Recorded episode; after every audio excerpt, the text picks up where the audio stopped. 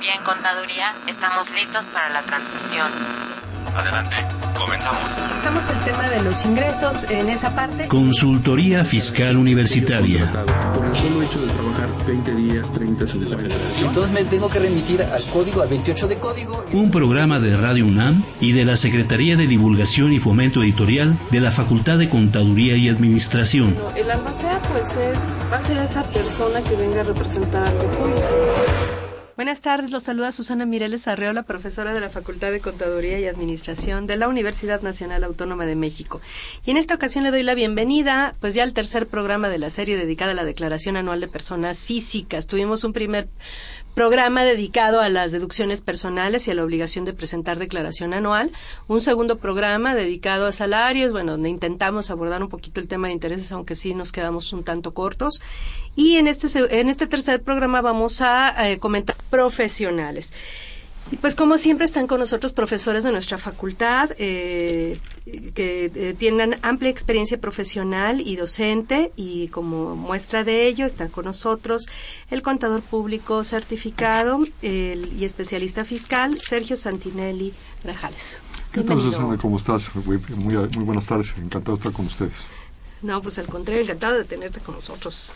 Él es licenciado en Contaduría egresado de la Universidad La Salle, es eh, certificado por el Instituto Mexicano de Contadores Públicos y además certificado en Estados Unidos también, ¿no? Para prestar servicios este, contables. También. Él es catedrático de nuestra facultad en la División de Estudios de Posgrado en la especialización en fiscal, coordinador de la sección eh, de sección de la revista Consultorio Fiscal y socio director de la firma Santinelli y Asociados SC. Pues nuevamente gracias en nombre de nuestra facultad por la, el apoyo para la realización de este programa. Y está con nosotros un maestro que pues eh, nos acompaña eh, por primera vez en este programa, al cual le agradecemos también su presencia. Bienvenido.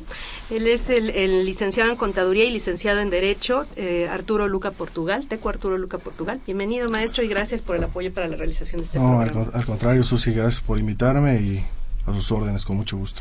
Bueno, ya escucharon que él es licenciado en Contaduría por nuestra facultad, licenciado en Derecho por la Facultad de Derecho de nuestra Universidad Nacional, catedrático en nuestra facultad en el área fiscal y también en el área del Derecho, socio fundador del despacho Lucas Torga y Asociados SC y director de la empresa Transcontinental Trade SADCB.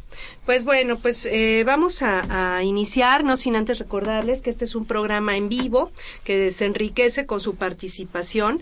Recuerden que los números en cabina son 55 36 89 89, repito, 55 36 89 89 y tenemos una alada sin costo, bueno ya todas las ladas son sin costo, 01800 50 52 688. Repito, 01800 50 52 688. Pueden mantenerse en contacto también a través de Facebook en la página, la dirección fiscal espacio con y cualquier duda que tenga, cualquier problema que tenga con su declaración anual, puede acudir al área de asesoría fiscal gratuita de nuestra facultad y puede hacer una cita. El teléfono es 5550 7998. Repito, 5550 7998. Pues antes de iniciar, y eh, pues eh, como usted está interesado en estos temas eh, fiscales, le recomendamos escuchar esta información. Continu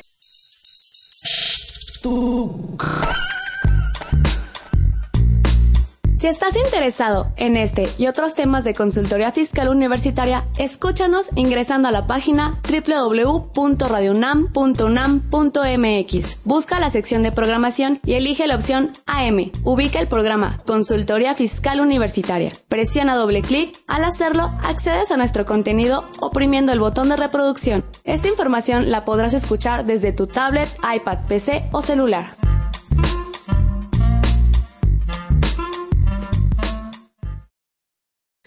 Pues bueno, pues ya estamos de vuelta con este tema de las declaraciones anuales de personas físicas y vamos a iniciar con el tema de los ingresos por actividades empresariales y servicios profesionales. Aquí, eh, pues la idea sería primero ver qué necesito para hacer mi declaración anual, qué consideraciones tengo que tomar para realizarla correctamente, elaborarla correctamente y bueno, ¿qué le dirían ustedes a nuestro auditorio que tiene ingresos de estos capítulos? Bueno, mira, yo, si me permites, lo primero que diría es que tenemos que ver que la persona que vaya a hacer la declaración, si está en ambos supuestos, tiene que tener la información separada. Me voy a explicar. Una cosa es la prestación de servicios y otra la actividad empresarial, aunque están grabadas en el mismo capítulo en la ley del impuesto sobre la renta. En consecuencia, debemos tener separados los ingresos de cada uno de los conceptos, las deducciones de cada uno de los conceptos. Y además las deducciones son diferentes. Entonces, si hablamos de prestación de servicios, se supone que hay una regla de oro. ¿no? La, regla de oro es que contra los ingresos podemos restar todo lo que sea necesario para la obtención de los ingresos. Pero bueno, esa, esa regla de oro resulta ser tremendamente subjetiva. Pero en principio esa es, esa es una, una situación que tiene que tomar en cuenta. Y si es actividad empresarial, los conceptos de deducción son diferentes, tendrá que tenerlos también por separado. Eh, yo, yo consideraría que debería tener el resumen de sus ingresos de cada uno de los conceptos, el resumen de sus gastos, con independencia, que sé que ya platicaron la semana pasada, de las deducciones personales, que últimamente también las va a poder utilizar eh, si estos son, son ingresos de este, únicamente de, este, de, estos capítulos, y si no, contra el resto de todos los capítulos. ¿no? Entonces, tener por separado sus ingresos de cada capítulo o de cada actividad y las deducciones de cada actividad. Eh, ¿Cuáles serían los ingresos, los que emiten comprobantes o los efectivamente cobrados en este caso? Bueno, de entrada sabemos que deben de ser efectivamente cobrados para efecto de, la declaración.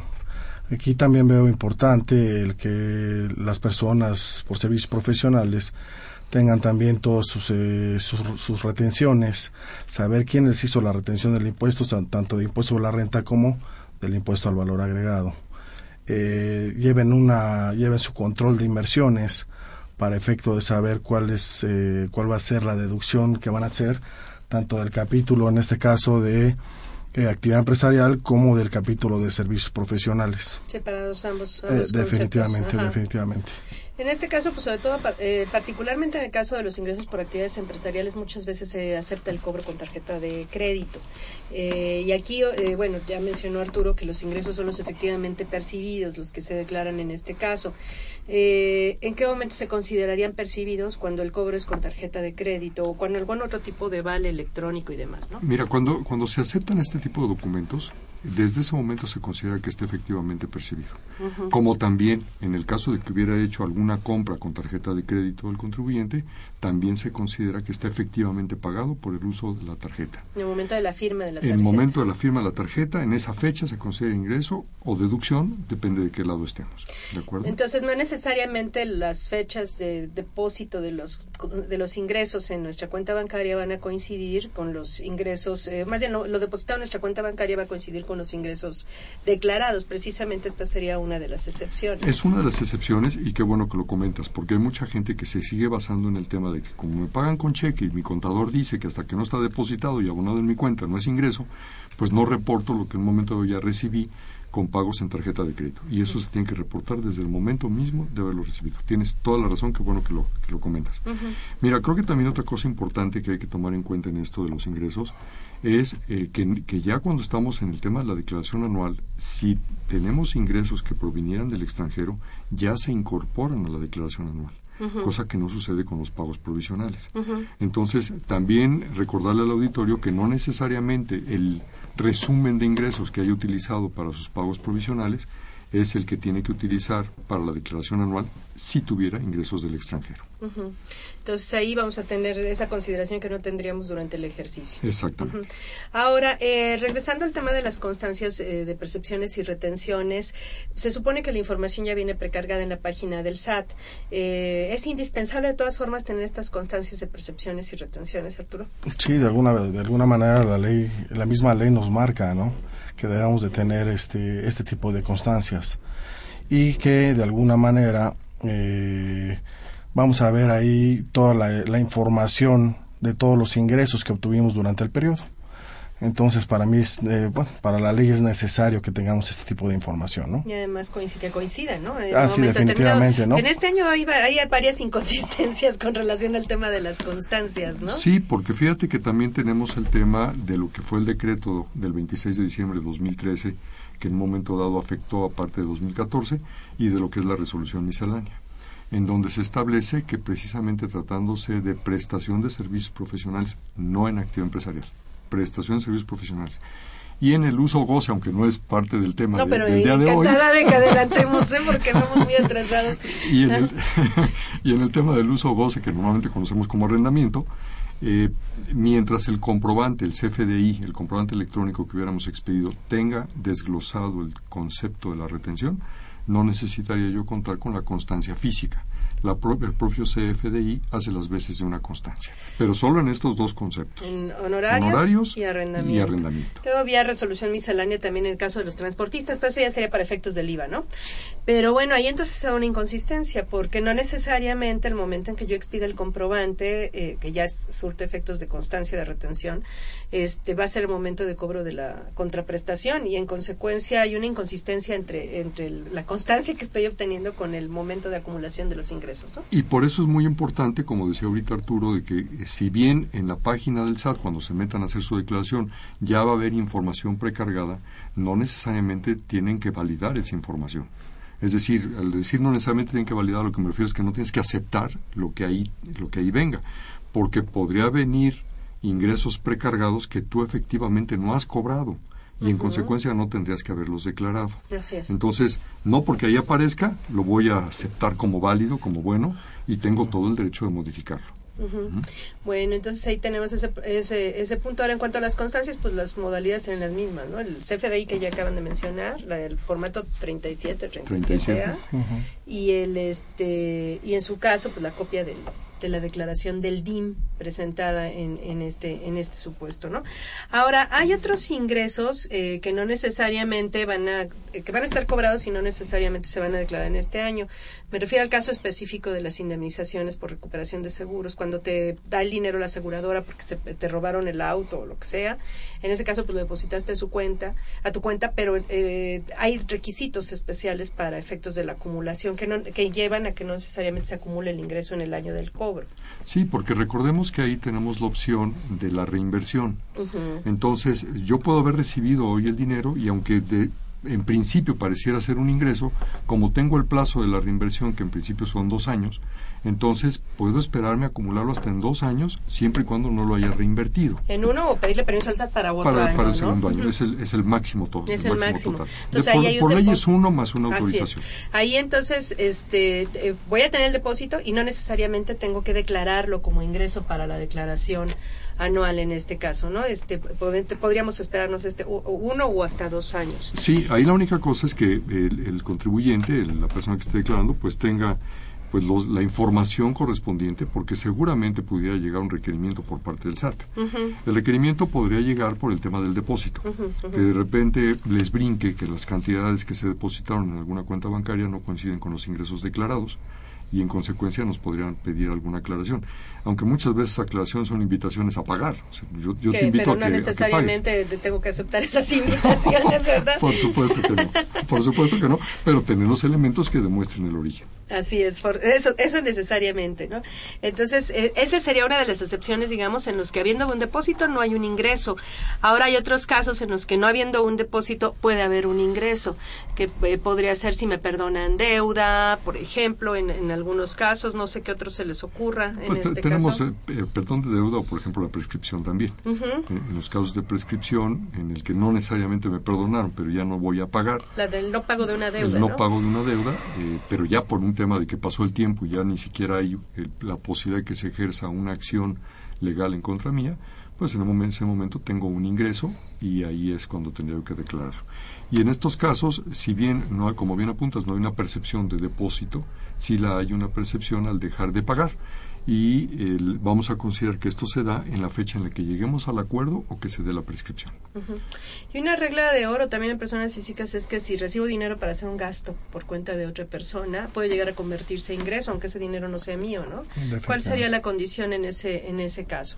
Mm, bueno, en el caso de que, de que este gasto, eh, no te entendí bien la palabra. Sí, o sea, si a ti te da Sergio dinero para realizar un gasto para él y te, te lo deposita en tu cuenta, podía llegarse a convertir en ingreso este si no obtienes eh, el comprobante eh, con requisitos fiscales a nombre de Ah, definitivamente, claro. de Si, Sergio, el- ¿no? si en este caso no se, no se comprueba con el comprobante fiscal, entonces sí tendríamos que acumular ese ingreso, ¿no? en tu, en tu declaración En mi anual, declaración, ¿no? Que es una regla para todas las personas físicas. Se nos olvida que aplica para todas las personas físicas porque está dentro de las disposiciones generales de personas físicas. Entonces, cualquier persona que reciba dinero para hacer gasto por cuenta de un tercero y no obtenga el comprobante a nombre de ese tercero, pues eso ya de entrada estamos hablando de un ingreso que es una ficción para efectos eh, de, de la ley, ¿no? Se la, se la inventaron, vamos, en este Pues pues caso. ujú. la Pues inventaron porque no es dinero tuyo que te vas a quedar. Ah. Ahí, ahí la única cosa es, bueno, recordar que como yo estoy gastando por cuenta de un tercero, lo habitual y lo común es que le entregue los comprobantes a ese tercero. Así es.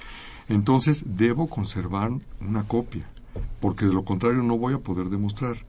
Eh, Si bien en una etapa ya procesal, en un problema, sí podríamos obtener eh, la, la copia del mismo tercero a través del, por el cual hice el, el gasto, lo ideal es que yo tenga el comprobante para que en caso de que alguna revisión por parte de la autoridad le pueda mostrar, sí, yo recibí esa cantidad, pero lo gasté por cu- cuenta de, y aquí está el comprobante. El nombre del juego en estas épocas es comprobantes. Es comprobantes. O sea, si antes lo era, eh, hoy es más que nunca comprobantes, Sí. a partir eh, particularmente de que todas las puertas y las formas de fiscalización pues se están haciendo mucho más, se están afinando, ¿no? Y se están volviendo más eh, sofisticadas en ese caso y ya estamos hablando de un escenario de eh, revisiones electrónicas y demás, ¿no? Fí- Fíjate que, que además eh, también es importante comentar el que hoy en día el famoso comprobante es el electrónico, el. XML.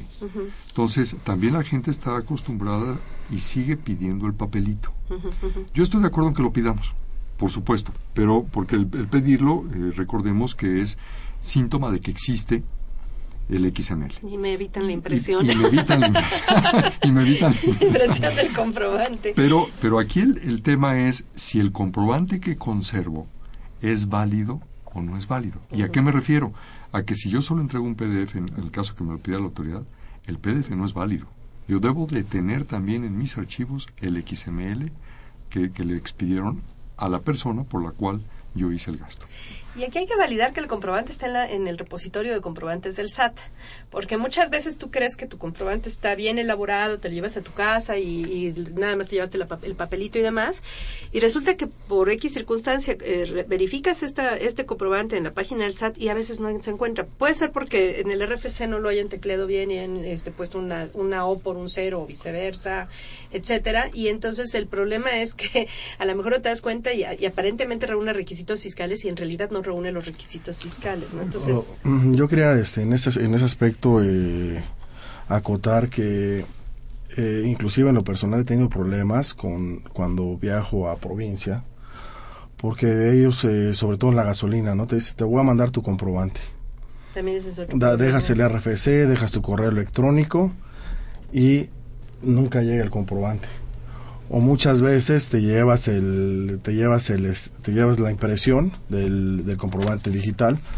pero ya no te mandan como lo comentaba aquí este el maestro eh, no te mandan los archivos del XML y entonces a fin de cuentas pues quedamos en estado de indefensión no Sí, ahí el punto, bueno, mientras lo hayan preparado, pues lo podemos bajar de este depositorio fiscal. Sí, lo prepararon. Entonces, Claro. bueno, el, el problema es que muchas veces luego no lo preparan. Y yo te voy a decir otra cosa que he tenido de temas prácticos. El PDF que me han entregado cumple con todos los requisitos. Todo está perfectamente en el PDF y sin embargo, a la hora que checas el XML, el XML está mal o nunca me llegó porque en el XML se anotó un registro para el contribuyente diferente, lo cual es un problema del sistema de cómputo. Ujú. Sí, eh, por, por- de alguna razón, y, y, bueno, no voy a mencionar el nombre de la, de la entidad, pero tuvo un problema con los sistemas de cómputo y a ti te capturaban los datos, tu PDF salía bien, pero a la hora que emitía el XML invertía unas cifras, eh, me refiero en el registro de contribuyentes, entonces nunca llegaba.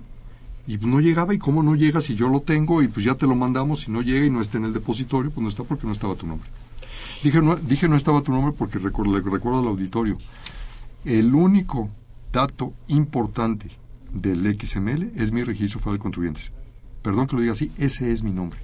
no mi verdadero nombre. Lo Así demás es. no existe, no existe domicilio, no pasa absolutamente nada si está todo lo demás mal. Es muy importante que hagas esa precisión porque la gente se queda, y sobre todo en todos los negocios, bueno, puntualizan el si tu domicilio fiscal. Bueno, el domicilio no es necesario, ¿no? Este es única y exclusivamente el registro federal de contribuyentes. ¿no? Eh, otro de los casos, nada más para, para efectos rápidos, es este las gasolinerías. En las gasolinerías, sobre todo, eh, les está pasando eso, que nada más pagamos con tarjeta de crédito, cumpliendo con el requisito fiscal, eh, y nos, nos dan este un ticket para facturación. Cuando uno quiere, este, ya llega a su domicilio y se mete a la página de la gasolinería, no nos está permitiendo su mismo sistema elaborar la factura. Entonces, este es un problema pues bastante fuerte porque muchos de los que trabajamos como profesionistas, pues un gasto fuerte pues es la gasolina, ¿no? Eh, El problema, bueno, es que de hecho hay un criterio SATA que se, que se publicó en el sentido de, que- de que, que el, que el contribuyente que tenga que generar su comprobante fiscal digital en la página de internet del- de algún negocio, pues ahí el que está cumpliendo con la obligación de generar el comprobante es el cliente y no el proveedor del bien o del servicio, lo cual eh, pues contraviene todas las disposiciones fiscales en ese caso, ¿no? Sí lo llaman un criterio no vinculativo, lo, lo cual quiere decir que no es del todo legal. Sí, pero bueno, de alguna manera es una llamada de atención eh, y es cierto, o sea, finalmente la obligación de, de expedir el comprobante pues es el prestador, del proveedor de bienes o de servicios y aquí eh, quien está realizando esa función al momento de generar el comprobante pues es el que ingresa a la página. Sin darte cuenta en realidad estás firmando con, la- con, el, el- la- eh, con el certificado de sellos digitales del emisor este, el comprobante porque lo estás generando desde la primera instancia, entonces en ese momento se está enviando para certificación, entonces estás cumpliendo con esa función, ¿no? Sa- ¿Sabes qué, Susana? Perdón que, bueno, que- que lo diga así, es, es, es discutible, pero, pero a lo que voy es, no todos tienen la capacidad de hacerlo. Yo, yo te puedo decir, por ejemplo, eh, tengo casos en los cuales en las líneas aéreas se hacen ventas del refresco, del café, el- las 2X y lo que pidas, y todo te lo venden. ¿Cómo vas a generar en ese momento No, y es que, digo, qué bueno que existe la facilidad este, en ese caso. Qué, qué- qué bueno que existe la facilidad. Sin embargo, bueno, ahí el problema es que, el, el, eh, digamos, las disposiciones legales no prevén ese supuesto Exacto, y, y debería existir en la ley, independientemente de todo, porque pues tiene que adaptarse también la ley a la actividad económica. Exacto, o sea, no tiene que facilitar, así es, tiene que facilitar el, el cumplimiento de las disposiciones fiscales y eso implica también una adecuación a la actividad económica, la realidad de la actividad económica, ¿no? Y pues bueno, los felicitan y tenemos varias preguntas. Dice, ¿cómo puede obtener el XML de los estados de cuenta? el, el- el, este, la institución bancaria debe estar expidiendo el XML, lo debe estar subiendo a la página del SAT, es decir, en el depositorio fiscal lo podemos obtener. Y si no es, si, si es el caso de que no lo está recibiendo, entonces hay que acudir a la institución bancaria para verificar los datos. Porque Ajá. ahí puede estar el problema, o el registro fue de contribuyentes o el, este, básicamente es el registro fue de contribuyentes de los datos de la cuenta. Que ahí eh, lo primero sería entre a la página del SAT, entre a la pestaña de información, a facturación, y ahí viene una pestaña que dice Consulta. Consulta, cancela o recupera XMLs, y ahí es donde usted va a poder recuperar los XMLs de todos los proveedores de bienes y servicios. Si están ahí, quiere decir que se emitieron correctamente. Si no están ahí, preocúpese entonces, claro. porque puede estar eh, perdiendo una deducción. Yo, te puedo decir que tengo casos, eh, Arturo, este. En los que yo estoy recibiendo eh, XML de instituciones bancarias en las que mi, aper- mi cuenta se cerró a lo mejor hace 10 años y lo sigo recibiendo. Ujule. Y están en ceros, no Sí, tienen nada, pero los afortunadamente. generaron pero están generados en automático. Entonces, que, que chequen la página del SAT. Bueno, inclusive eh, a mí me llamó la atención que yo no había recibido un XML de nómina, de- del CFDI de nómina de una institución que la cual eh, pertenecemos. y resulta que ahí están todos este, Sí. en, el- en la página del SAT, entonces ahí podemos descargarlo. Eh, Probablemente el, el patrón, sobre todo por la cantidad de trabajadores que son, pues muchas veces no puede este, entregarlo a los Enviarlo. trabajadores y este, enviarlo y entonces se puede descargar de la página del SAT, ¿no? Les preguntan, ¿es necesario validar los archivos XML que se bajan eh, de la página del SAT, que se descargan de la página del SAT, Víctor Robledo? No, pues de alguna manera ya, ya este, considero yo que ya están validados, ¿no? Si están ahí, están validados. Se, se supone que para eso están, para eso lo certificaron, Sí, ¿no? re- realmente hay que, hay checarlos, claro. que en un momento dado recibimos y que no aparecieran ahí, entonces sí estamos en problemas. Pero. Mientras estén Claro. ahí, no tenemos problema. Incluso eh, comentaría yo que hay algunos eh, sistemas de cómputo, eh, de, de software, que bajan automáticamente todo lo que tengas en el mes del XML en la página del SAT. Se está haciendo más común eso. Bueno, hay incluso páginas este, eh, de, internet que incluso proporcionan herramientas gratuitas para la descarga masiva de XMLs, que ahí la verdad lo discutible es que tenga que ser un proveedor de, servicios, o sea, una persona, una empresa privada la que proporcione esas herramientas, porque quien debería proporcionar estas herramientas de descarga masiva de manera automática, pues debería ser el propio SAT. Sí, deberías tener otra opción. O sea, así como puedes ver uno, poder ver todos, digo, así como puedes convertirlos a PDF, poder descargar absolutamente todos. Y en una, inclusive, inclusive la opción de para facturar de la Secretaría de Hacienda está muy muy limitada, ¿no? Sí, sí pues no incluye los complementos, por y cada vez que hay que cada vez que hay que emitir un, un comprobante digital, hay que volver a capturar la información del, del cliente, ¿no? Entonces, imagínense si alguna empresa o alguna persona física no tiene la infraestructura para, para estar capturando o, pues personas. exactamente, entonces tiene que estar ahí bastante tiempo, ¿no? Fíjense que, hay otra cosa, ya que estamos tocando el tema del depositorio fiscal y que pues, ahí podemos ver todos los comprobantes que se emitieron, si están emitidos correctamente en cuanto al registro de contribuyentes y demás. Pero también es un tema preocupante que nos encontremos ahí comprobantes que no tengan que ver con nosotros. Ah, y ese es un tema, todo un tema, ¿eh? sí. Decir, bueno, ¿qué hago? Tengo esta factura de un proveedor que yo no conozco y que yo no realicé operación alguna con, la, con esta persona. Y el SAT le dijo que forzosamente tenía que registrarlo contablemente. Sí, por favor, por supuesto que no, si no es una operación que yo realicé. Pero ahí es un tema de que hay que hablar con la persona que lo emitió porque a lo mejor es un tema de, un numerito en el registro federal de contribuyentes. Eh, tengo un homólogo casi en el registro federal de contribuyentes y en lugar de declarar tres, declararon cuatro y me llegó a mí, se, le, se me hizo a mí y era de él, ¿no? Ese tipo de detallitos también suceden y hay que tener cuidado porque recordemos que es un tema de presunción de ingresos.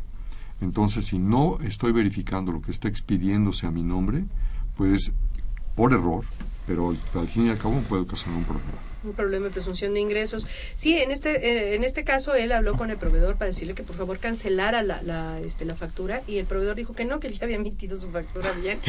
Y bueno, se dio un problema en ese, en ese caso, pero sí, eh, el SAT va a amarrar todo a partir de las revisiones electrónicas con los XMLs, ¿no? Y entonces, sean tuyos o no sean tuyos, los va a considerar como ingresos o deducciones tuyas, entonces hay que tener cuidado con esa situación. Fíjate que, es muy... no, no, no, Fíjate que, que es muy común que las empresas otorguen algunas membresías de estas tiendas en las cuales solo puedes entrar con una tarjeta. Y esa membresía está otorgada a la persona moral. Pero muchas veces con esa tarjeta va la persona y cosa, compra cosas para la persona moral, pero además aprovecha y compra cosas para su, para su persona. Esas las paga si quieres en efectivo, las paga con su propia tarjeta, etcétera. No se le están cargando a la empresa. Bueno, pero también es un problema, porque la factura se está emitiendo en automático el XML a la empresa. Entonces, hay que cuidar ese tipo de situaciones. Y, hablo de empresa física o moral. ¿eh? Claro. Y en ese caso, digo, porque bueno, yo lo he visto, eh, pues van y compran el mandado. Y entonces la empresa, no se puede decir, este, nombre, eso sí. Eh, como Costco, emite todas las facturas y entonces si nosotros tenemos una tarjeta empresarial pero bueno le dimos una a nuestra a nuestros padres a nuestros hermanos y ellos van y compran el mandado ellos de todos modos están emitiendo el el comprobante el XML en este caso. Pues tenemos varias preguntas en este caso, pero vamos a hacer una pausa en este momento y continúe con nosotros después de la misma.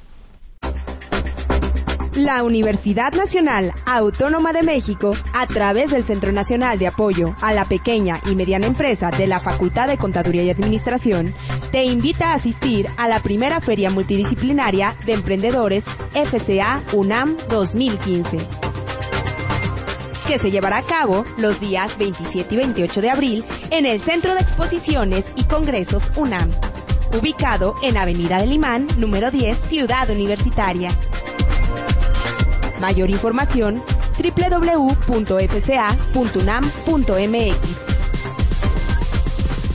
Estamos de vuelta en este caso. Pues eh, va a iniciar, como ya lo escuchamos, una, va a haber un evento los días 28 y 29 de abril, ¿verdad? 27 y Perdón, 27 y 28 de abril. Es eh, la primera feria multidisciplinaria de emprendedores eh, organizada por nuestra facultad pero a pesar de que está organizada por nuestra facultad, se van a presentar no nada más productos de nuestra facultad, sino de toda la universidad, ¿no?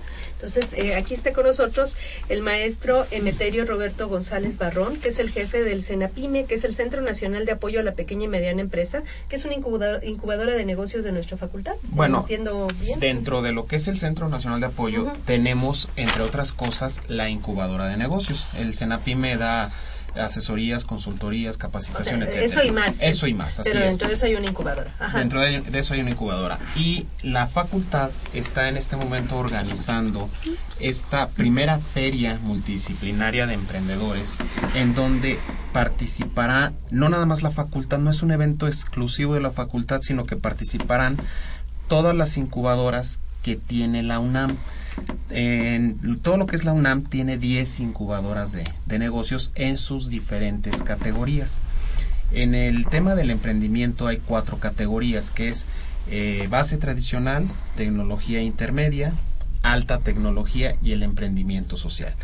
Esas cuatro categorías eh, existen en las diversas eh, incubadoras de negocios que tienen. Entonces, ¿quién va a participar en esta feria? Todas estas incubadoras que están en diferentes facultades, todas estas facultades serán parte o formarán parte de los expositores de esta feria, pero además también estarán ahí participando algunos institutos de investigación en donde también se fomenta mucho el emprendimiento. Estamos hablando de una feria de emprendedores. Entonces estarán ahí como expositores los egresados incubados de todas estas incubadoras, estarán ahí eh, investigadores mostrando ya sea productos y o servicios, así como también algunas facultades que también estarán mostrando los servicios que, que ofrece. Y además estarán también pues nuestros, nuestros jóvenes eh, estudiantes de la comunidad de la Facultad de Contaduría, de la materia de creación de organizaciones, que es donde surge esta inquietud del, del emprendimiento. Ahora, estas incubadoras, estas 10 incubadoras de toda la universidad, incluyendo la de la facultad, de toda nuestra universidad, eh, si bien es cierto que hay egresados, digamos, de la, de la misma, no está limitado a los egresados, o, o, o sí, no sé, en este caso es una pregunta. En, en, este caso sí está limitado estrictamente a los egresados de las incubadoras porque... No, pero de, de, perdón, no egresados de las incubadoras, sino de nuestra comunidad, egresados de las distintas escuelas y facultades. Ah, o está abierto al público como en este caso En este caso es de, de, de la comunidad universitaria, uh -huh. ya sea de incubadoras y o de, de estudiantes de, universitarios. Uh -huh. Estrictamente es eh, UNAM, ya que es una muestra de lo que la UNAM eh, produce o fomenta o incuba. Y no forzosamente tienen que ser egresados del ah, incubador. Ya, esa, esa sí, no forzosamente. Y en el caso de los alumnos, en eh, particular de esta materia, de, eh, alumnos de nuestra facultad en particular de esta materia, de organizaciones. Ajá, ¿por qué ellos en particular son los que participan en este caso? ¿Por qué? De, Porque de, de acuerdo a nuestro nuevo plan de estudios que se acaba de, de modificar, se, se integró esta esta materia es una materia optativa uh -huh. y que estrictamente el contenido es la creación y formación de negocios. Pero lo más interesante de esto es que esa materia optativa no está limitada a estudiantes de la Facultad de Contaduría. A esa materia le integran o se se integran estudiantes de otras facultades y entonces se hacen grupos multidisciplinarios, se crean proyectos y, y, y nacen ideas, eh, pero no, no, nada más con, con, integrantes de una formación económico-administrativo, sino de ingeniería, de biología, química, etcétera. Entonces, uh -huh. es por esto que estamos integrando a los estudiantes de esta materia. Uh -huh. En otras facultades esta materia no existe como tal. Pero integra entonces eh, multidisciplinariamente, se fortalece, digamos, el intercambio de ideas y obviamente las ideas de emprendimiento, ¿no? Así es, y eso es precisamente lo que le da las diferentes categorías al emprendimiento, uh -huh. que tanto es de, desde poner un, un despacho contable hasta crear un producto eh, robótico, por ejemplo, ¿no? Entonces estamos hablando de las diferentes categorías del emprendimiento. Y entonces lo rico de estos grupos es que es multidisciplinario y de hecho de ahí el nombre de la, de la feria, uh -huh. multidisciplinaria de emprendedores. ¿Y qué van a encontrar? La invitación es abierta al público. Es abierto al público, es un evento totalmente gratuito. Lo único que pedimos es que entren a la página de la, de la Facultad de Contaduría. Ahí está la liga para la página de la feria y ahí podrán hacer un registro previo este, para, que puedan, para que puedan ingresar. No tiene costo. ¿Qué vamos a tener ahí? Vamos a tener conferencias, vamos a tener eh, talleres, vamos a tener pláticas, va a haber cinco pabellones para gente que va desde que no tiene la idea de lo que es emprender hasta empresarios que llegan ya con una empresa bien, bien puesta, pero que, que necesita un diagnóstico. Entonces ahí haremos diagnóstico, estaremos dándole orientación eh, a estos empresarios y, y, bueno, además de la muestra, ¿no? Me parece que si visitan la página ahí viene mucho más detallado todo esto. Es el primer evento de, de es este el tipo, primer ¿verdad? evento de este tipo organizado por la Facultad de Contaduría y Administración de la UNAM, pero que participa toda la universidad. Pues muchas gracias por habernos acompañado y pues muchas gracias por la invitación que hacen nuestros radioescuchas para que asistan a este evento. Nuevamente, por favor, los días y el horario. Así es, es el día 27 y 28 de abril en un horario de 9 a- de la mañana a 7 de la, de la noche. Esto será en el Centro de Exposiciones y Congresos que está en Ciudad Universitaria, es Avenida de Leimán, número 10. Ahí los esperamos. ¿Ves donde se hace la bolsa de, de trabajo, no? Ahí exactamente. No van a cerrar para, com- para ir a comer ni nada de eso. Está ¿verdad? abierto todo en horario corrido. Perfecto. Pues nuevamente gracias por la invitación. Invitamos a nuestros radioescuchas a que acudan, acudan a este evento y eh, vamos a tener una nueva pausa. Continúen con nosotros después de la misma.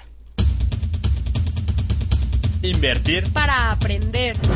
La Facultad de Contaduría y Administración de la UNAM, a través de su División de Educación Continua, invita al sector público y privado a formar parte de sus múltiples cursos. talleres y diplomados sobre temas de contaduría, administración e informática, con el objetivo de promover la vinculación universidad-empresa-gobierno. Así que ya lo sabes, prepárate en Liverpool 66, Colonia Juárez, Distrito Federal. Informes 5533-1617 y 5533-1618. O si lo prefieres ingresa a la página dec.fca.unam.mx. No hay excusas. En la División de Educación Continua hacemos Capacitación a la medida. Pues ya estamos de regreso. Le recordamos a nuestro público que está circulando en este momento eh, la revista número ya 616 eh, de consultorio fiscal, donde va a encontrar pues diversos eh, artículos, eh, obviamente pues, eh, enfocados al tema de la declaración anual de personas físicas, entre otros temas que pues constantemente se refieren a la materia fiscal o económica que gira alrededor de la materia fiscal. Y pues tenemos varias preguntas en nuestros radioescuchas, así es que vamos a tratar de darles respuesta. A ver, eh, por favor, ¿me ayudan? Eh, sí, tengo aquí al señor José Rodríguez Manzano. Nos pregunta que hasta qué, mo- por qué, hasta qué monto se debe de cargar a la tarjeta de crédito. Eh, recordemos que bueno, lo que nos marca la ley es que los gastos mayores a dos mil pesos eh, los tenemos que pagar con cheque nominativo, tarjeta de crédito, tarjeta de débito o monedero electrónico. Entonces el, el monto es de dos mil pesos hacia Dos mil hacia- más IVA, ¿no? En este caso. Exactamente, Ajá. Ujú. exactamente. Y lo dice, la utiliza para sus gastos, servicios profesionales, De- por servicios artículos para el trabajo, digo, no hay ningún problema. Todo, de hecho, sería conveniente que todo lo pagara con la Ah, tarjeta para reunir claro, los requisitos de deducibilidad, ¿no? Fí- Fíjate, perdón, perdón, bueno, es que cada, cada quien luego entendemos las cosas diferentes. Yo, yo- yo entendía que si, si hay algún tope. Y bueno, partimos de que de 2.000 para arriba masiva lo que quieras, es obligatorio. Claro. Y en cuanto a tope, pues no hay un No tope. hay un tope realmente lo que él quiera cargar ahí. La única situación es, recordemos que, que- que existe eh, el tema de que no podemos haber gastado más de lo que tengamos de ingresos que es muchas veces a lo que la gente le preocupa, pero pues, mientras sean los gastos de la actividad y ahí estén los ingresos, no pasa nada. Definitivamente. A ver, Sergio, tenemos Tengo uno de Margarita también. Silva. Dice, ¿es conveniente recibir el pago con cheque y o pago por la venta de su casa? ¿Qué pagos debe hacer al Estado? Bueno, eh, la, la realidad es que en cuanto a la forma de pago, por supuesto que es conveniente hacer los pagos con che- cheque o recibirlos con cheque. Eso no tiene mayor trascendencia. Aquí la situación es si confiamos o no en la persona que nos está pagando con cheque para que el cheque realmente vaya a tener los fondos, que ese es el problema. Por eso es que muchas veces es preferible aceptar la tarjeta de crédito que el pago con cheque aunque esto represente una comisión. Y en cuanto a qué pagos eh, se realizan por la venta de una casa hacia el Estado, bueno, eh, primero recordemos que hay una cantidad exenta de, de ingresos. Entonces, si en un momento dado la operación está exenta, no hay ningún pago de impuestos ni a la Federación ni al Estado. Si en un momento dado está por arriba del monto, es decir, hay una cantidad grabada, del impuesto que se tiene que pagar a la, a la federación, hay una parte que de, de hecho es el 5% de, de la utilidad como punto máximo que se paga al Estado. Pero eso no quiere decir que vaya a pagar doble. Se calcula el impuesto federal y una parte de ese impuesto federal se paga al Estado, pero nunca pagará más de uno. Más de uno, co- en Más de un impuesto, ¿no? pues. Y bueno, y si hay una parte grabada y exenta, y el problema también es que las deducciones no se aplican al 100%. No, son proporcionales. Son proporcionales. Son proporcionales. Otra pregunta por ahí, Arturo. Eh, sí, aquí nos dice eh, Rosario, Rosario Vargas. ¿Cuál es la diferencia entre darse de alta como actividad empresarial y servicio profesional? Digo, básicamente el manejo es el mismo. Aquí, eh, en los servicios profesionales, podríamos tener la ventaja de eh, deducir eh, las inversiones al 100%, ¿no? Entonces, este...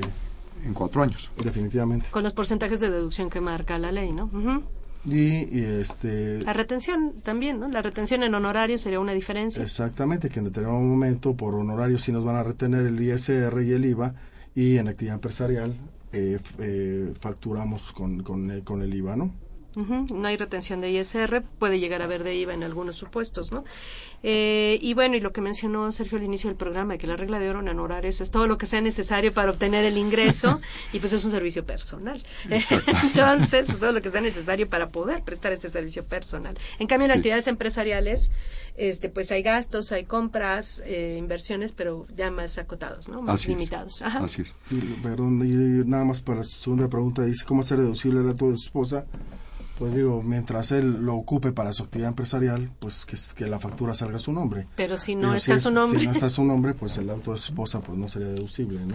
Lo que podrían ser deducibles sería, sería si acaso los gastos, que pues ahí sí los está, sí lo está ocupando, mantenimiento, gasolina, etcétera, ¿no? Eso sí. Definitivamente. Tengo Sergio. otra pregunta de Manuel López. Dice que él trabaja en la Secretaría eh, de la Cultura de Gobierno, Ujú. Secretaría de Cultura del Gobierno. Está pagando su casa y quiere saber cómo puede recibir la devolución de sus impuestos por el pago de su casa. Bueno, a ver, aquí, aquí quiero en- entender y, y voy a acotar un poquito la pregunta, espero entenderla adecuadamente. Si el señor está pagando su casa, quiere decir que tiene algún crédito. Si este crédito es con sistema financiero, solo con sistema financiero, entonces tiene derecho a deducir los intereses reales pagados en su declaración anual como una deducción personal.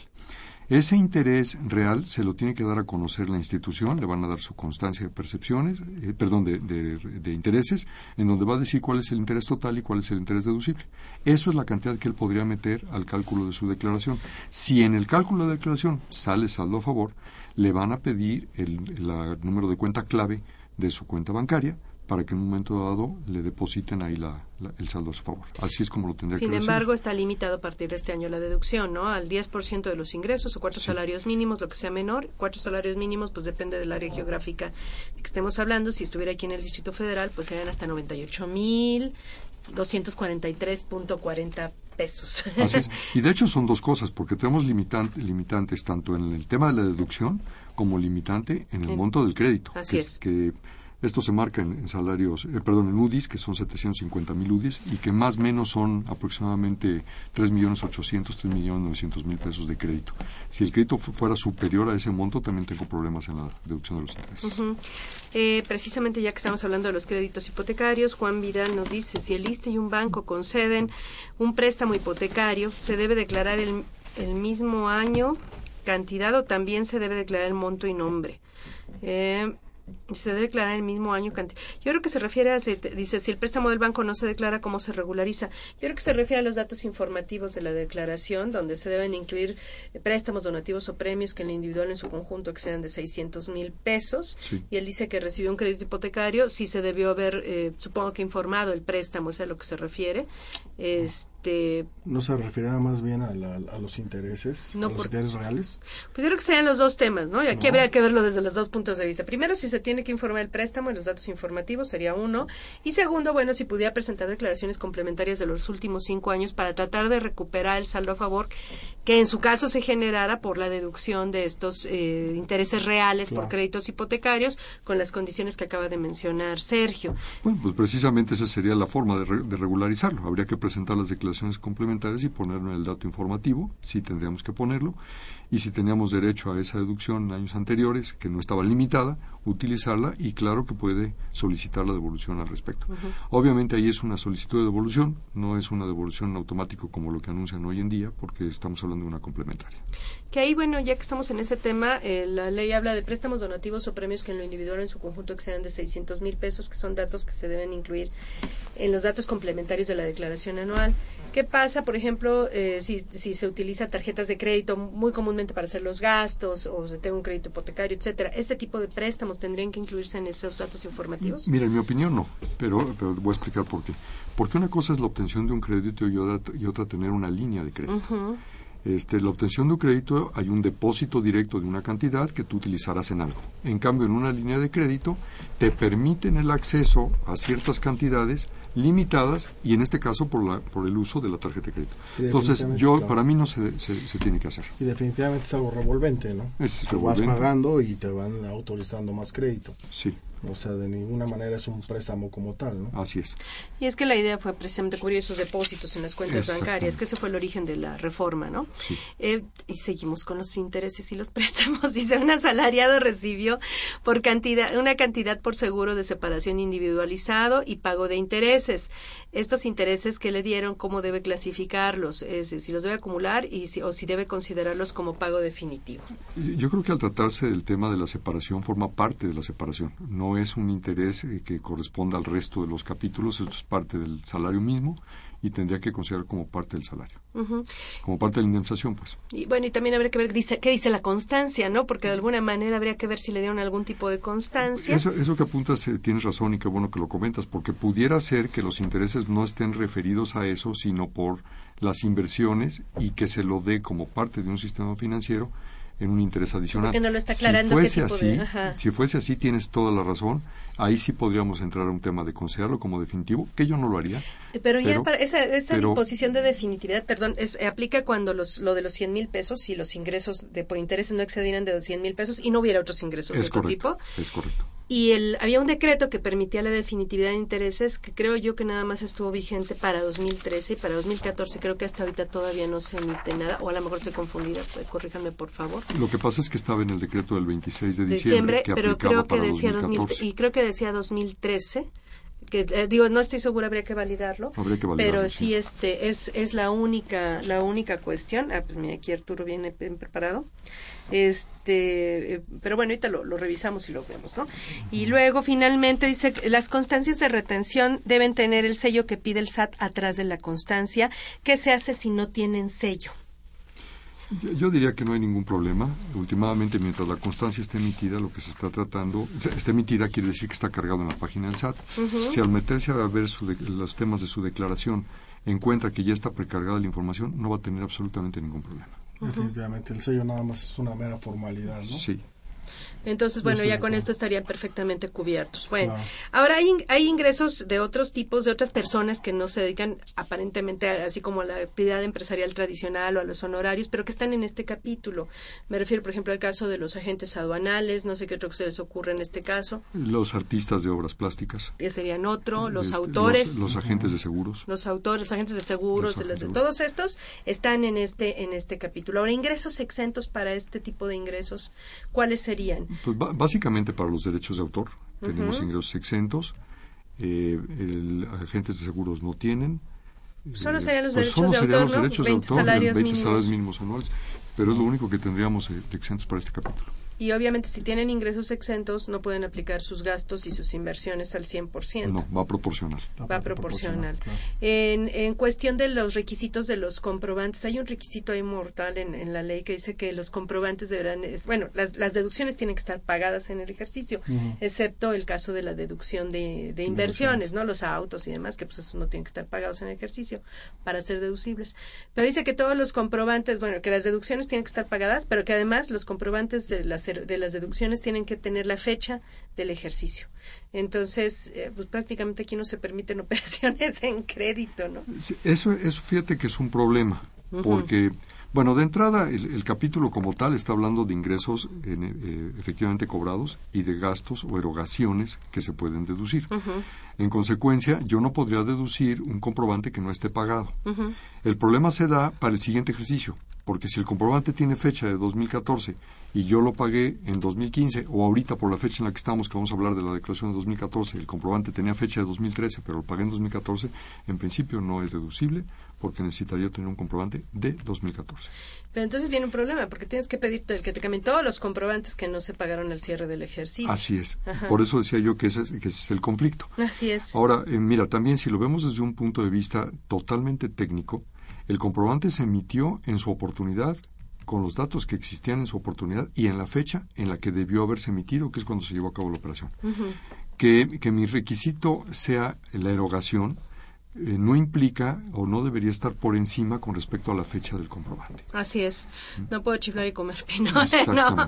O deduzco al, pago o deduzco este con comprobante. Y en este caso, pues esa regla la verdad es que está bastante inconsistente con todo el mecanismo de acumulación y de, deducción, particularmente de estas personas. Y fíjate, si ese comprobante lo expidió una persona moral, la persona moral ya lo acumuló en el ejercicio en el que lo expidió, sin importar la fecha en la que se lo paguen.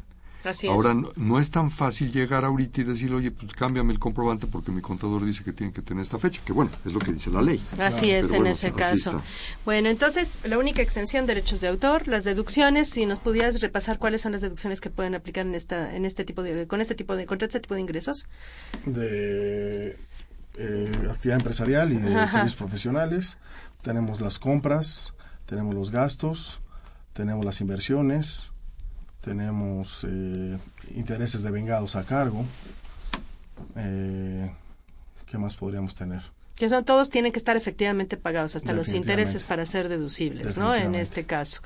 Y bueno, eh, tener las constancias, este, que es otro de los temas. Eh, teníamos alguna pregunta pendiente, ¿verdad? Sí, teníamos una pregunta pendiente en relación a los intereses y que estábamos, y gracias por, por el tiempo, este, checando si efectivamente teníamos o no la opción de ya no acumular y considerar como un impuesto definitivo el tratándose de los intereses.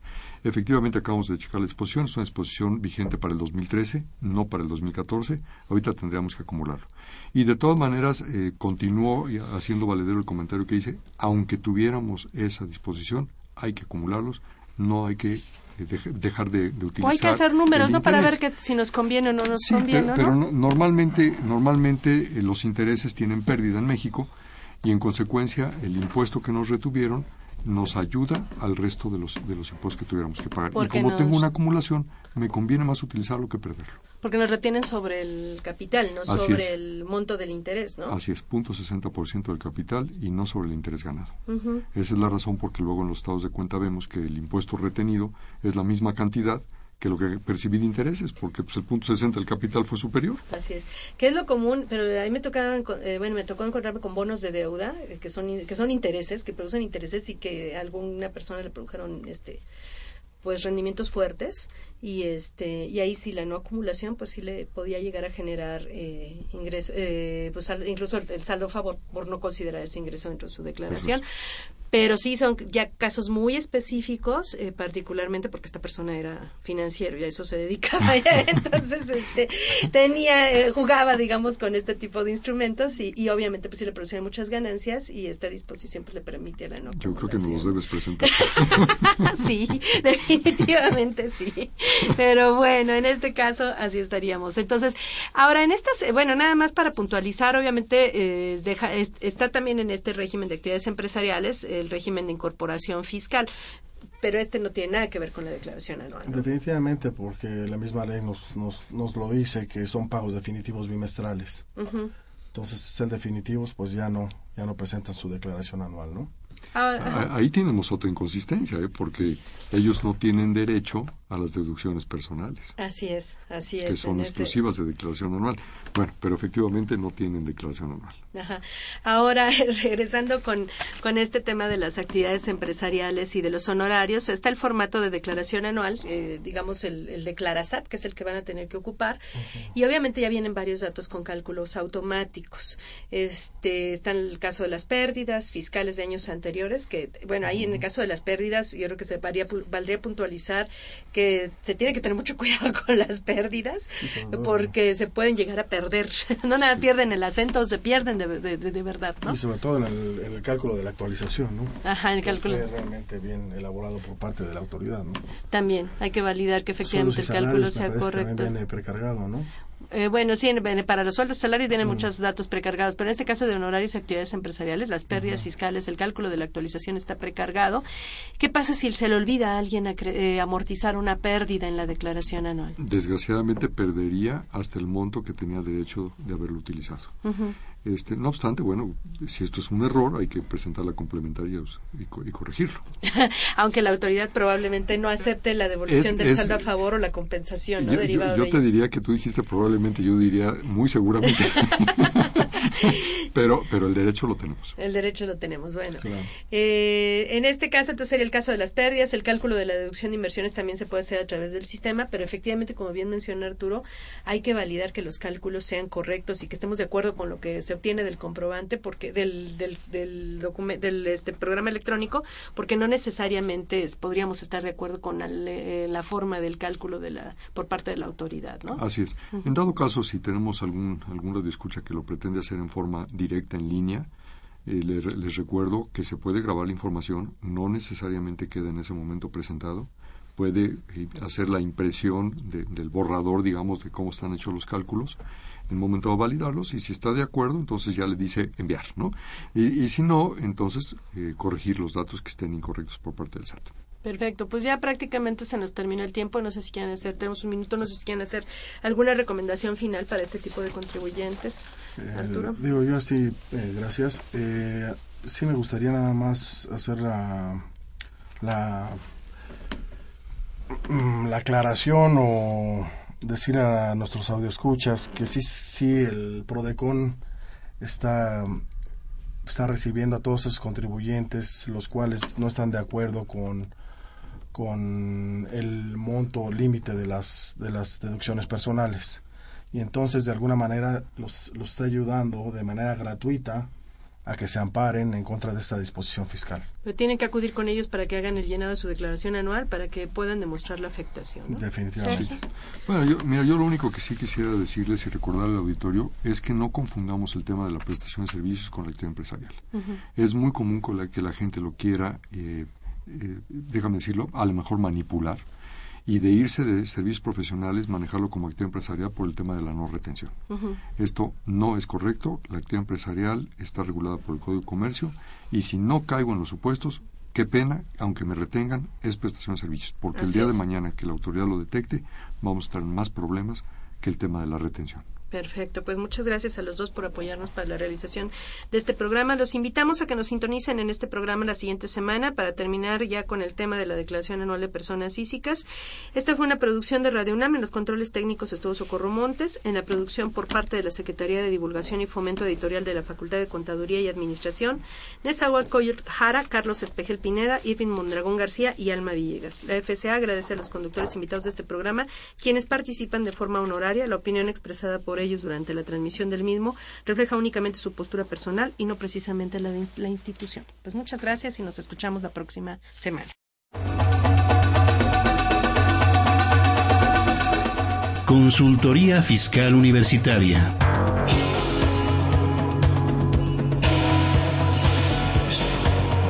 Un programa de Radio UNAM y de la Secretaría de Divulgación y Fomento Editorial de la Facultad de Contaduría y Administración.